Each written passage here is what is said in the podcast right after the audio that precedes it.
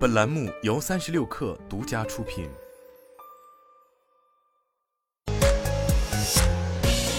网罗新商业领域全天最热消息，欢迎收听快讯不联播，我是金盛。快手幺幺六新意购物节已于昨天正式启动。据快手介绍，此次幺幺六大促，快手重点打造真的省补贴专区，对数码、家电、美妆以及食品、生鲜、日用百货和农用物资等商品进行高额补贴。此外，快手还首次推出万人砍价团预售等新的活动玩法。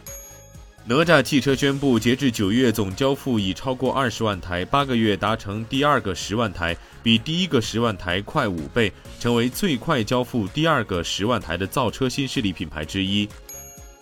苏宁易购今天正式启动双十一全民嘉年华，十月二十四号晚八点开启预售。据介绍，此次双十一活动将从十月二十一号，也就是今天起，持续至十一月十三号，包括十月二十四号首轮预售，十一月一号开门红，十一月十一号爆发三大节点。苏宁易购将有四十八家门店在双十一期间新装开业。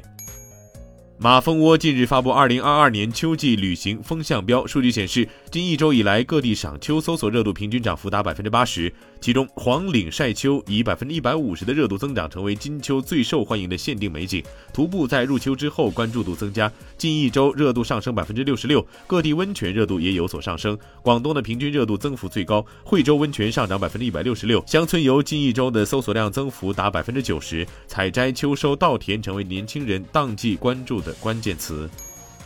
三十六氪获悉，分众传媒在互动平台表示，公司正在积极布局日本广告市场，目前已在日本公司设立完成，正式进入日本市场。Canalys 统计报告显示，二零二二年三季度，小米在印度智能手机市场以九百二十万台的出货量和百分之二十一的市占率排名第一，三星和 vivo 分别排名第二和第三位，市占率分别为百分之十八和百分之十六。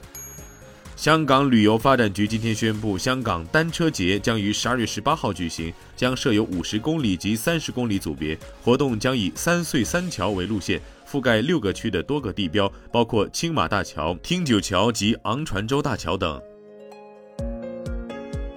以上就是今天的全部内容，咱们下周见。